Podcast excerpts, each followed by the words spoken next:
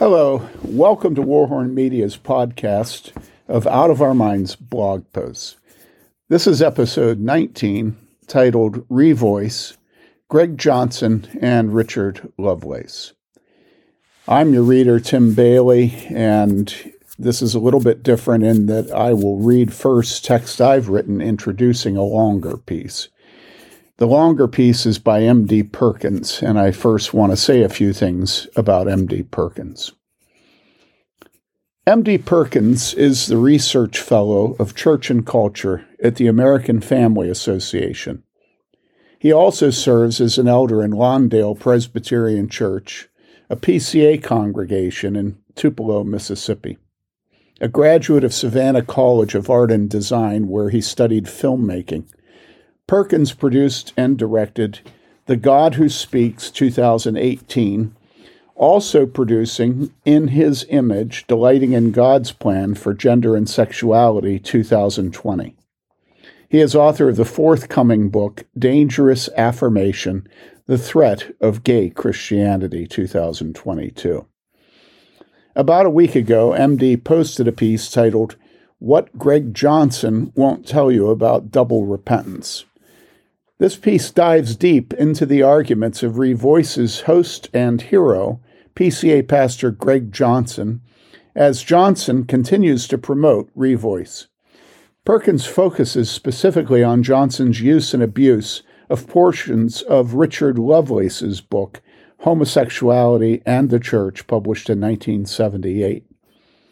We commend Perkins' response to Johnson. It's well done, particularly in demonstrating Johnson's dishonesty concerning what my former seminary prof, Richard Lovelace, actually wrote and said about homosexuality almost half a century ago.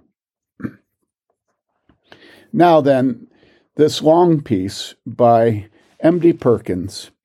It's titled what Greg Johnson won't tell you about double repentance. In his new book, Still Time to Care What We Can Learn from the Church's Failed Attempt to Cure Homosexuality, published Zondervan 2021, PCA pastor Greg Johnson gives a history of what he calls, quote, the ex gay movement, unquote. He believes it utterly failed and bemoans the fact that many evangelicals today still think homosexuality can be cured. In the conclusion of his book, Johnson gives what he sees as a new path by way of an old path double repentance. Quoting from an obscure 1978 book by Richard Lovelace, the idea of, quote, double repentance, unquote, is essentially this homosexuals in the church must repent of homosexual behavior, and the rest of the church must repent of homophobia. It is a path that Greg Johnson claims evangelicals were on before their views were hijacked by the false hopes of the ex gay movement and the fear mongering of the culture war that fought against the normalizing of homosexuality in America. In short, quote, double repentance, unquote, is what the church should be about in the 21st century. Most people reading Johnson's book will not have a copy of Richard Lovelace's Homosexuality in the Church on their bookshelf. It has long been out of print and has never been a major work in the discourse about Christians and homosexuality. This makes it a prime candidate for misrepresentation. Subheading The Double Repentance Quote. The first time I ever heard of Richard Lovelace's book, Homosexuality in the Church, Crisis, Conflict, Compassion, published by Fleming H. Revell Company, 1978, was when Greg Johnson was being examined by his PCA presbytery in 2020 for his concerning views on homosexuality. While defending his own status as a gay celibate minister, Johnson decided to defer to Richard Lovelace. Johnson set up the quote by saying, quote, Decades ago, before the culture war, before the ex gay movement, Reform scholars were writing about homosexuality unencumbered by the fear and combativeness of our era. Unquote. Then, after name dropping several notable endorsements the book received, he quoted from Lovelace's book. Quote, there is another approach to homosexuality which would be healthier both for the church and for gay believers, and which could be a very significant witness to the world. This approach requires a double repentance, a repentance both for the church and for its gay membership. First, it would require professing Christians who are gay to have the courage both to avow their orientation openly and to obey the Bible's clear injunction to turn away from the active homosexual lifestyle. Second, it would require the church to accept, honor, and nurture non practicing gay believers in its membership and ordain these to positions of leadership for ministry. The church's sponsorship of openly avowed but repentant homosexuals in leadership positions would be a profound witness to the world concerning the power of the gospel to free the church from homophobia and the homosexual from guilt and bondage. Unquote. So that is Greg Johnson quoting from Lovelace's book. Now back to MD, subheading a notable ellipsis. The discerning reader may have noticed that between Lovelace's first point and second point there is an ellipsis. Some form of this ellipsis has been present every time Johnson has publicly referenced Lovelace. In the report from Missouri Presbytery's examination in 2020, the three times Johnson mentions Lovelace in Still Time to Care and in a promotional video for Still Time to Care that discusses double repentance, quote unquote. This ellipsis was added by Greg Johnson in order to conceal a recurring theme in Lovelace's book, Homosexuality in the Church. And that theme is the need for repentant homosexuals to pursue heterosexual reorientation. Here is the full quotation from Lovelace, page 125, with emphasis added to the revealed portion. Quote, there is another approach to homosexuality which would be healthier both for the church and for gay believers, and which could be a very significant witness to the world. This approach requires a double repentance, a repentance both for the church and for its gay membership. First, it would require professing Christians who are gay to have the courage both to avow their orientation openly and to obey the Bible's clear injunction to turn away from the active homosexual lifestyle, seeking a heterosexual reorientation when this is possible, and adopting a celibate lifestyle when it is not. Second, it would require the church to accept, honor, and nurture non practicing gay believers in its membership and ordain these to positions of leadership for ministry the church's sponsorship of openly avowed but repentant homosexuals in leadership positions would be a profound witness to the world concerning the power of the gospel to free the church from homophobia and the homosexual from guilt and bondage. Unquote. It should be obvious why the full quote would be embarrassing for Greg Johnson. The major thrust of his message is that homosexuality cannot be cured. If change happens at all, Johnson assures us, it is a minuscule shift and an anomaly at that. But really, reorientation is a false hope perpetuated by homophobic fundamentalists who refuse to listen to gay people. This is the formal position of Side B proponents, also known as the Revoice movement.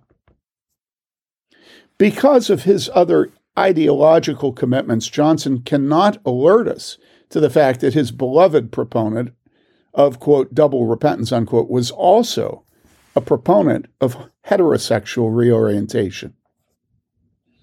Subheading Lovelace as a proponent of reorientation.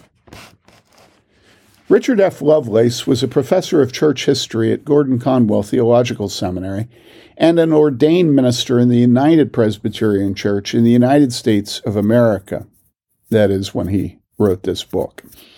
Now it's called the PC USA.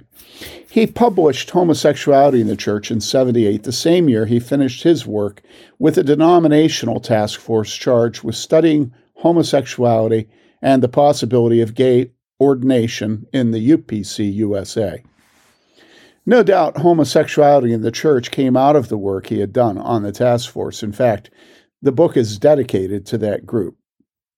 Lovelace was one of the few conservative voices on the 19 member task force and thereby in the minority in calling homosexual behavior sinful and voting against the ordination of, quote, avowed and practicing homosexuals, unquote. Interestingly, the minority position ended up being what passed the UPC USA General Assembly in 1978, which did not allow practicing homosexuals to be ordained but did speak of repentant homosexuals who, quote, redirected, unquote, their desires in a heterosexual marriage or adopted, quote, a lifestyle that was celibate, unquote. Lovelace's position was nearly identical with the, quote, definitive guidance, unquote, of his denomination. While Lovelace did not seem to see reorientation as possible in every circumstance, he nevertheless was a proponent of it. He speaks favorably about it at multiple points in his book Homosexuality and the Church, and offered thoughts on why some homosexuals failed to find lasting change. From Lovelace's book, quote, Proponents of the active homosexual lifestyle within the church often attempt to prove that they cannot change or restrain their orientation by citing the failure of much non religious psychotherapy or by protesting that they have, quote, prayed about it, but nothing changed, unquote. But few have shown any awareness of the full resources of spiritual power for change which the Christian can tap, unquote. Later in the book, Lovelace says, quote, the testimony of gay Christians who have turned away from living out their orientation or have even seen that orientation reversed indicates that a first hand conviction that God, and not merely the society, speaks against the gay life based on Scripture is essential in gaining traction for change. Once a homosexual is gripped by a deep sense of the reality of the Holy God and an awareness that he has set limits to human sexuality, which rule out the gay lifestyle, most of the battle for change has already been won, for the heart is already broken in repentance. Unquote. Even more, Lovelace does not speak of homosexual orientation as morally neutral.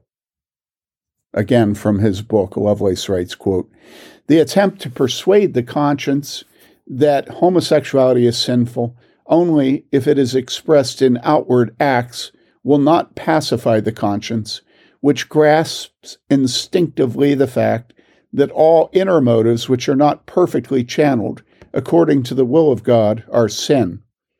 The homosexual Christian must therefore learn to relax in the honest admission that his motives are disordered, but he must commit himself to their reordering, or at least restraint, through the power of Christ infused in the process of sanctification. As he exercises the faith to believe that he is accepted by God because of Christ, he must also face the harder task of believing that he is free not to act out the compulsive drives that still may inhere in a part of his personality. If the twin resources of justification and sanctification through Christ are preached and taught and counseled in our congregations, the barriers to reaching and delivering homosexuals will fall. Unquote. Subheading Double Repentance in Context. There is another piece of missing context in Lovelace's comment about double repentance. This is hinted at by the sentence that opens the entire quote, which says, quote, Again, this is Lovelace. It is my hope, however, that we will not be forced to resolve our conflicts by emptying the mainline churches of homosexual believers there is another approach to homosexuality which would be healthier both for the church and for gay believers. Unquote. This is an understandable omission on Johnson's part because it only makes sense with the context of the prior section in the book. However, this missing context really is the skeleton key to the entirety of Lovelace's point about, quote, double repentance, unquote. To summarize from Lovelace's book, Homosexuality in the Church, Lovelace was making the point that there were many gay people already in the mainline church. He did not want to conduct trials to expose them, but he wanted gay people of their own volition to confess their homosexuality if they were going to turn from it or to transfer out to a gay affirming denomination if they were not. If they were unwilling to repent and unwilling to leave, Lovelace said they should stay silent about their homosexuality for the sake of unity and the consciences of the other believers in the church who were convinced homosexual behavior was sinful. Overall, it is probably the weakest section of the entire Lovelace book, riddled with his own justifications for staying in a spiritually dying denomination. The reality is that Lovelace knew there were many practicing homosexuals already in the UPC USA. Some were church members, others were seeking to be ordained. Some may have already been ordained and were wanting to come out, quote unquote, publicly. Many had spoken directly to the task force over the 15 months that the group met. The task force itself had Chris Glaser on it, an openly gay man who had been denied ordination in his presbytery. Furthermore, during the process of deliberations, a fellow task force member and former General Assembly moderator Willard Heckel came out to the group as a homosexual. Lovelace did not want to see anyone kicked out of the church, but hoped that anyone who embraced homosexuality would have the integrity to repent or leave on their own. Unsurprisingly, this did not happen, even after the conservative position won out at General Assembly in 1978. When Lovelace presents the idea of, quote, double repentance, unquote, he is speaking of active sodomites who are repenting of their sin and being renewed by the Holy Spirit's work. He envisions that this work would include some repentant homosexuals eventually being ordained into leadership.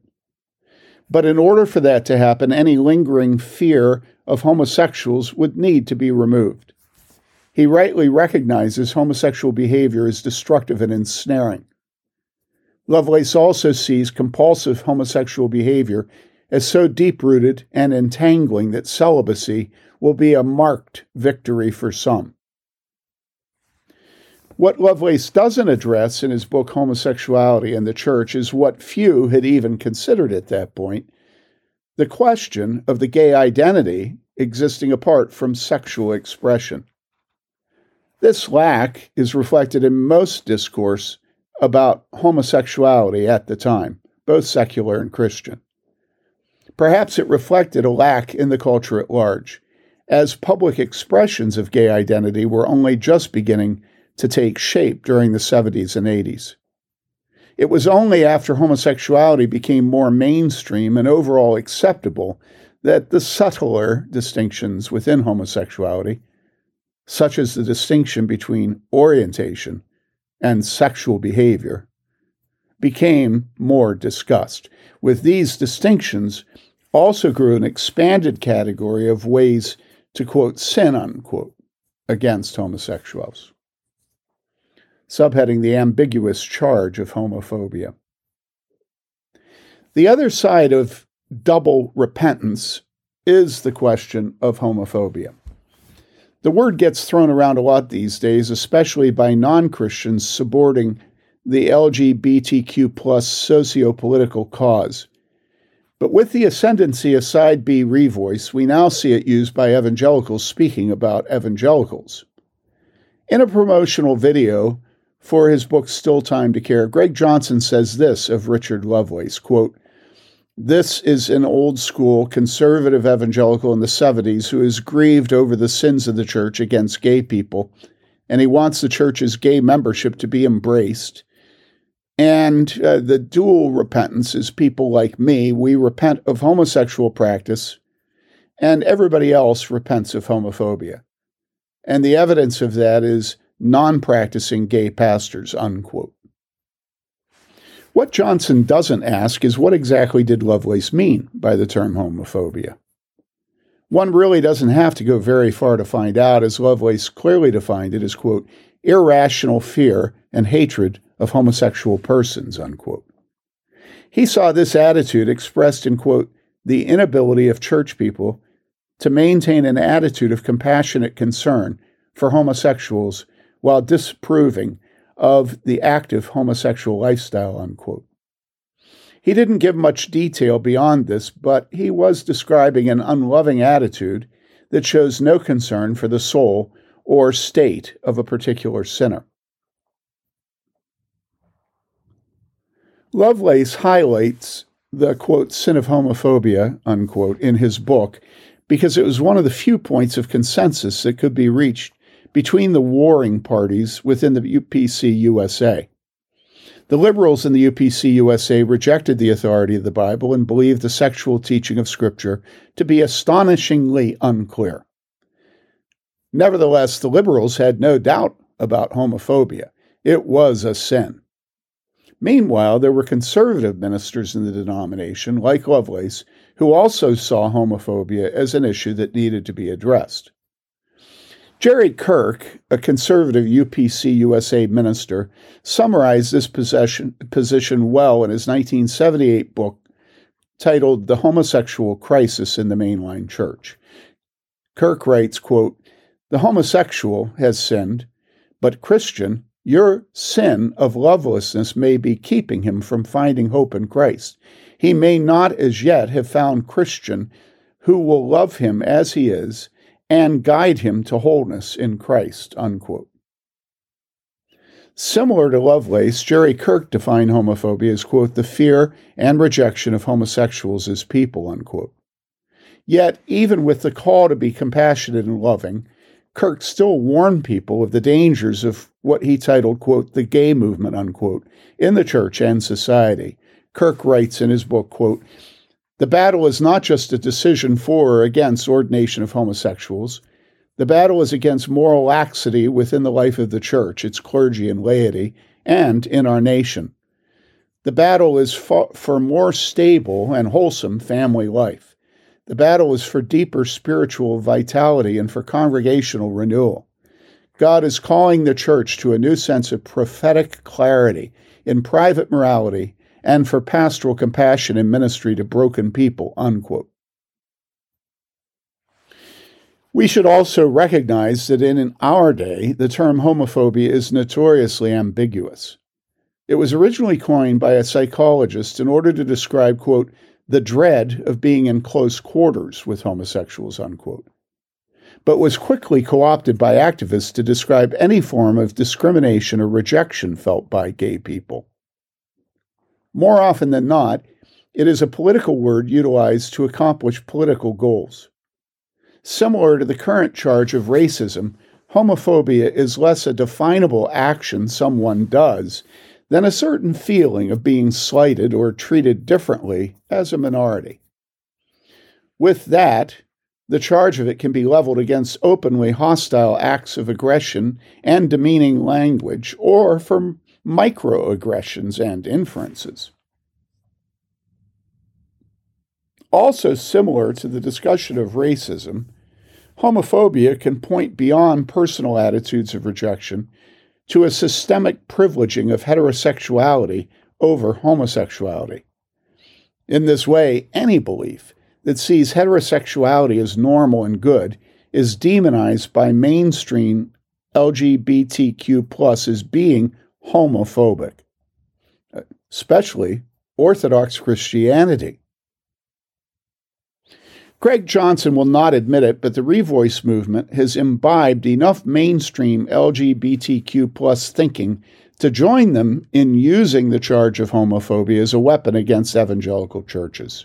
It is a bully tactic, easy to see and nearly impossible to disprove. It feels like it fits even though what actually counts as homophobia remains ill defined. Is it homophobic for Christian parents to wish that their gay identified child were heterosexual? Ed Shaw, Nate Collins, and many other Revoice proponents say yes. Is it homophobic for a church not to hire a youth pastor who says he's same sex attracted? According to Ray Lowe at the Revoice 18 conference, yes. Is trying to cure homosexuality homophobic? According to Greg Johnson's book, absolutely. If everything that falls under this broad definition of homophobia is a sin, which is the implication when anyone says it needs repentance, then the conservative pushback against the LGBTQ plus cultural onslaught is also sinful. That is the charge. A charge implied by the very fact that Johnson cites the quote culture war unquote as part of the problem. Christians should agree that being unkind or hating someone is wrong, but Johnson is trafficking a lot more in that term than Lovelace was. Subheading The Forgotten Threat of Spiritual Warfare. One thing that Richard Lovelace discusses in his book Homosexuality in the Church that Greg Johnson, Nate Collins, Wesley Hill, Preston Sprinkle, Scott Sauls, and any of the other proponents of the Revoice movement are unwilling to discuss is the reality of fierce spiritual warfare that surrounds homosexuality. It is a fundamental component of why so many supposed former homosexuals go back to the lifestyle, why so many gay people twist scripture to justify their lust, and why the LGBTQ plus agenda seeks to either silence or queer the church. Yet Revoice and Greg Johnson have been utterly silent on this. In contrast to them, Lovelace says few Christians are prepared for the spiritual battle that wages war for their souls, which is a major reason behind the stunted sanctification of many, quote, gay Christians, unquote. Lovelace writes, quote, most Christians today are unaware of the personal and institutional forces attempting to destroy God's creation and few are braced against these in the attitude of resistance commanded in Ephesians 6 10 to 12, 1 Peter 5 8 and 9, and James 4 7. Ministers and laypersons alike persist in the rather unreasonable belief, left over from the age of reason, that there are no superhuman beings active in God's creation. But the scripture speaks plainly, if tersely and without superstition, about angelic beings who are loyal to God and benign or are fallen and malicious. Paul speaks not only of our encountering structures and systems which are demonic, but of our hand wrestling with personal demonic agents. See Ephesians 6, verse 12. Since the principal aim of fallen angels is the destruction or distortion of God's creation, it is not surprising that frequently these are involved in the twisting of human sexuality, as in the case of Mary Magdalene, see Luke 8, verse 2. While the indiscriminate use of lengthy procedures of exorcism may not be called for in all cases of persistent sexual bondage, what is certainly appropriate in every case is the admonition of James, quote, Submit therefore to God, resist the devil, and he will flee from you, James 4, verse 7 probably few gay Christians who have, quote, prayed about, unquote, their condition without success have been spiritually realistic enough to follow this injunction, and therefore it is not surprising that the condition has persisted without healing or control, unquote. For anyone who has worked with or spoken to repentant homosexuals, those who have come to a knowledge of the truth will testify to this reality. Satan loves to keep men and women in bondage to their lusts, and the Revoice movement has found clever ways to help them. Subheading Double Repentance versus the Double Cure. Greg Johnson has tried to say that the best way forward for the evangelical church is a quote, double repentance, unquote. As we have seen, he misrepresents Lovelace in order to make his own point.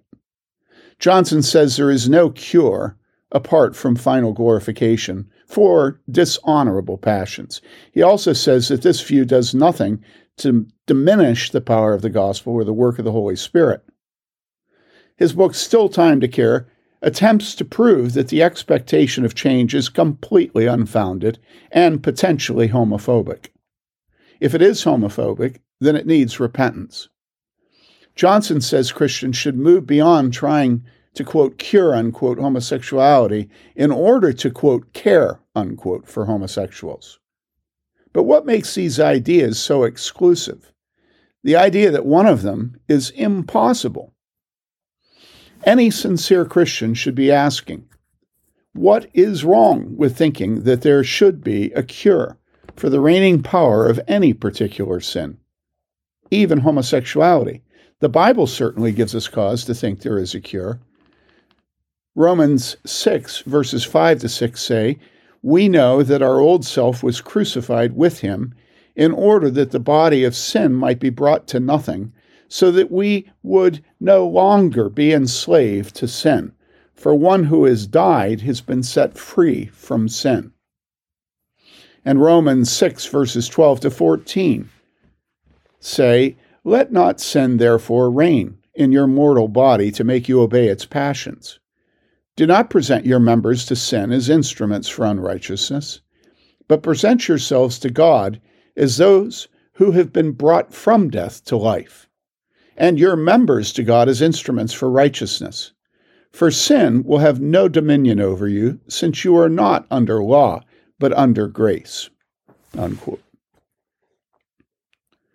This is where revoice proponents like Johnson attempt to put, quote, dishonorable passions, unquote, Romans 1, verse 26, in a different category from, quote, shameless acts, unquote, Romans 1, verse 27.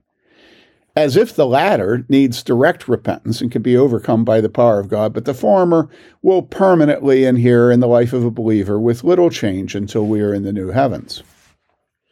Rather than embracing the vexed concept of double repentance, Christians should rally around the much more biblically defined concept of the quote, double cure, unquote. Rock of ages, cleft for me, let me hide myself in thee. Let the water and the blood from thy riven side which flowed be of sin the double cure.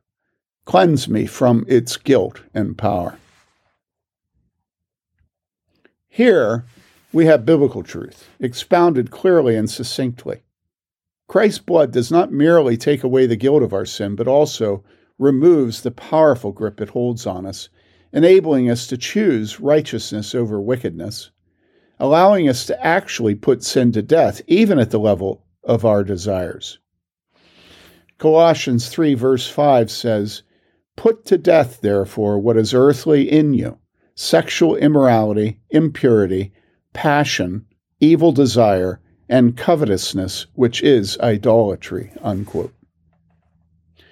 While Revoice proponents are busy delicately nuancing a distinction between homosexual orientation and homosexual behavior, the Lord calls us to put it all to death, because it is worldly and wicked. Certainly, where there is a lack of compassion or outright hostility among Christians in our churches, the scripture speaks to this as well. Colossians 3, verse 8, quote, But now you must put them all away anger, wrath, malice, slander, and obscene talk from your mouth, unquote.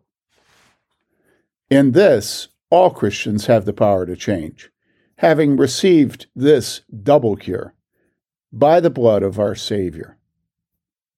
Cleanse me from its guilt and power. The listener can access this and a lot more good material at www.afa.net.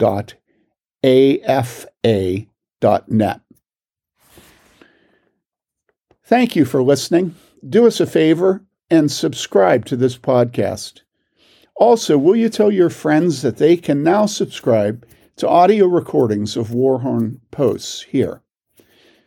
Until our next post, stay warm, love your neighbor, love your wife or husband, love your children, love your parents, but most of all, love God with all your heart and soul and mind and strength. This is Tim Bayly. Thanks for joining me. Bye bye.